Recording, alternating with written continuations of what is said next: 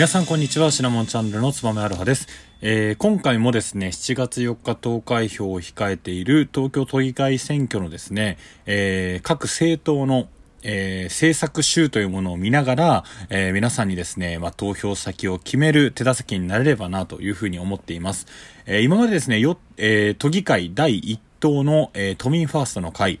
あとはですね、今、世論調査で非常にこう、優位に立てている、えー、国政与党、えー、国政の、えー、多数派の自民党と公明党をご紹介してきました。え今回はですね、国政野党である、え立憲民主党と、え日本共産党の2つの政策を見ていこうというふうに思っています。で、えー、立憲民主党も、えー、日本共産党もですね、今回は住み分け、候補者の住み分けっていうのを行って、お互いのまあ勢力拡大を目指すということで、住み分けは何ぞやというとですね、えー、例えば一つの選挙区、一人しか、えー、当選しないところに、日本共産党の候補者と立憲民主党の候補者が両方出てしまうとですね、結果的にはどっちかが、え落選をしてしまって、まあ、それのために非常にこうリソースとかですね、時間もお金もかけなくちゃいけないということで、そこはお互い選挙区等を調整していきましょうということでですね、えー、二人、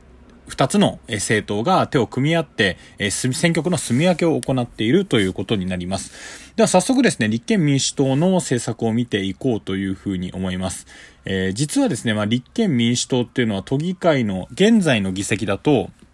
定数127に対してですね、東京都議会の立憲民主党は7ということで、まあ少数勢力なんですよね。実は日本共産党の東京都議会の議席の方が多くて18議席というふうになってるので、えー、まあ順番としては日本共産党が先ではあるんですけれども、まあ、国政野党ということでですね、立憲民主党を先にご紹介させていただきます。で、優先政策としてはですね、貧困格差の解消ということで一番に挙げています。で、優先政策の2としてはゼロコロナ戦略への転換とポストコロナに向けた対応。あとは子供子育てを応援する社会の実現ということで、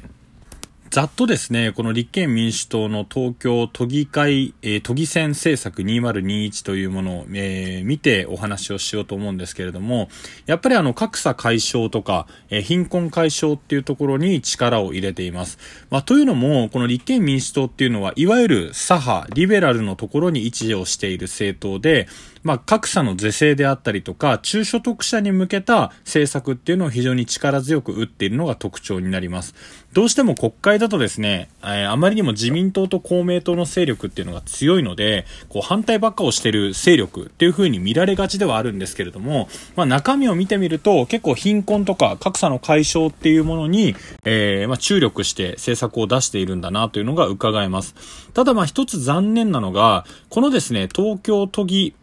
え政策、え東京都議選政策2021の完全版はですね、えあくまでも政策というか目標が羅列されてるだけで、数字の根拠っていうのが実はあまりないんですよね。なのでそこの部分が一つ残念なところかなというふうに思います。結果的には、前もお伝えした通り、東京都の貯金っていうのは、えコロナ前と比べても9割くらい、数千億円規模で減っています。なので、やりたいことは、あ、わかりましたと。ただ、そこの財源ってどこにあるんですかっていうところが非常に難しい。えー、この立憲民主党っていうのは、まあ、かつて民主党だったところが、立憲民主党であったり、国民民主党と分裂をしてできた政党です。で、確か2008年にですね、民主党が政権を取った時もですね、いろんなところに財源があるから可能だっていうふうに話をしていいたものの、実際蓋開けてみて、え、政権を取ってみると、いろんなものが今度は前に進まなくなってしまった。っていうような、まあ苦い教訓というかですね、過去があるので、ちょっとそこの部分を踏まえて、やっぱり財源がどこにあるのかというところを、もう少し明記すべきなのかなというふうに個人的には思いました。で、やはりですね、あの、コロナ対策っていうところに結構力を入れていて、えー、政策の中で力を入れていて、えー、コロナ対策の医療面については、保健所への応援体制は感染動向を見越して早めに応援体制を増強しますよと。えー、増えてきたから増強するわけではなくて、その前もってやりますよと。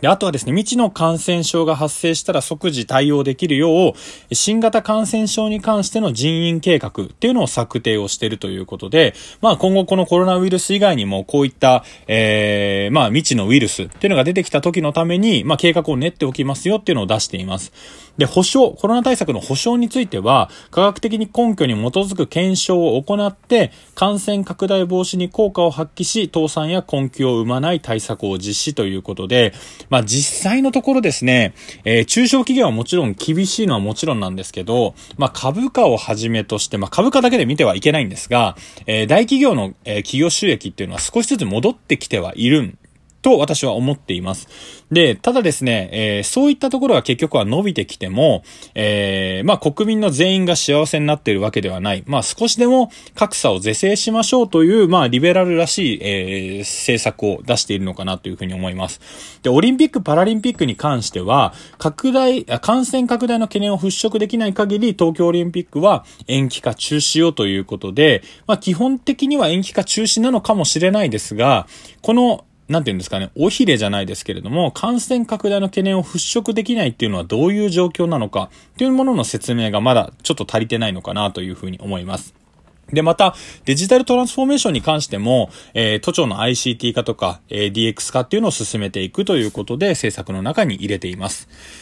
続いてですね、えー、都議会の18議席を現在持っている日本共産党の説明をしていきたいというふうに思います。え日本共産党は本当に昔から一転して、一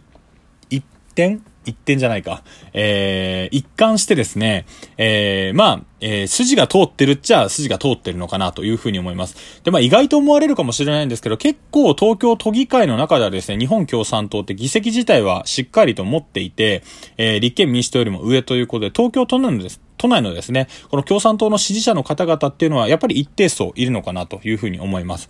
で、優先政策としては科学に基づきコロナを抑止ということで、やっぱりまあコロナ対策とか、あとはこれ立憲民主党と似てるところもあるんですけど、やっぱり貧困とか格差を是正して、えー、手厚い、ケアを手厚くしましょうよっていうふうな政策を練っています。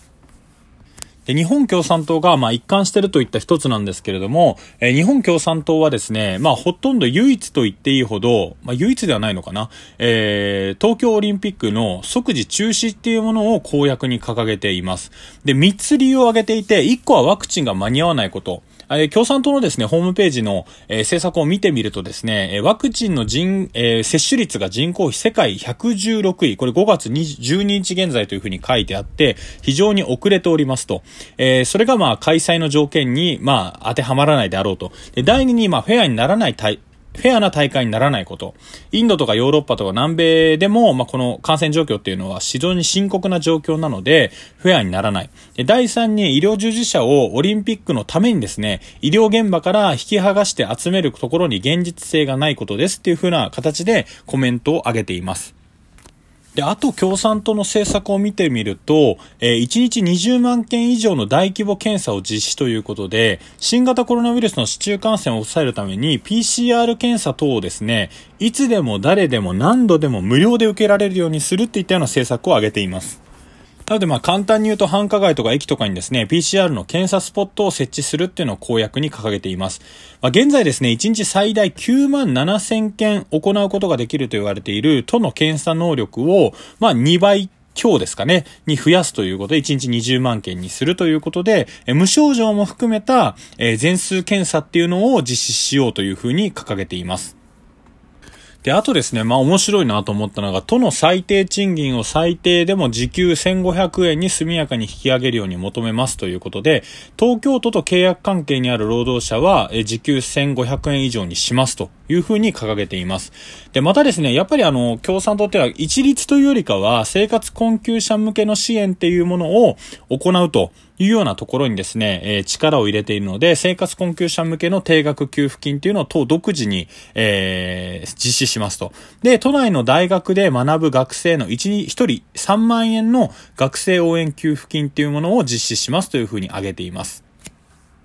で、あとは3つの大問題をきっぱり中止ということで、今あの新宿の上空にですね、えー、飛行機が結構低い高度で通ってるかと思います。これ羽田新ルートっていうふうに言われているんですけれども、あの、まあ、航空、制空えー、まあ、空のですね、まあ、道路交通の問題で、えー、あそこ通ることができて、で、飛行機の燃料の、えー、節約とかですね、そういったあの、アプローチの方法っていうので、今、羽田新ルートっていうのを使って、え新宿経由でですね、羽田にアプローチをしているんですね。で、それを中止すると。いうことで、まあこれは大型旅客機が都心上空を低空飛行するのは良くないだろうということで中止を明言しています。で、またですね、え、つい先日、あの、陥没事故、起こした東京外環自動車道のですね、工事を中止するということで、まあ外環がですね、地下通って、えー、東京の西の方に今伸びてる工事をしてるんですよね。なのでその工事を中止しますと。で、またですね、カジノであったり IR、えー、まあリゾート計画ですよね。これの検討を中止しますということで、まあこういった東京の無駄遣いとかですね、えー、を中止しましょうっていうのが、これ、えー、共産党の、えー、政策になっています。はい、ということでですね、えー、まあ、大方、東京都議会のですね、主要勢力っていうところは、これでご紹介できたのかなというふうに思っています。あとはですね、日本維新の会が、えー、出しているというかですね、東京の部会みたいなもの、東京維新の会であったりとか、あとは東京生活者ネットワーク、あとは国民民主党、令和新選組ですね、あの山本太郎さんのところですね、あたりまでは、この選挙 .com のところで政策が出ているので、ぜひまた、あのー、東京の都議選までにですね、えー、ご紹介をしたいかなというふうに思います。ます。で、まだ、あの、日数あるのでですね、ぜひお便りとかいただければ、もう少し深読みとかしていけるのかなというふうに思うので、ぜひ、えー、皆さん参考にしてみてください。ありがとうございました。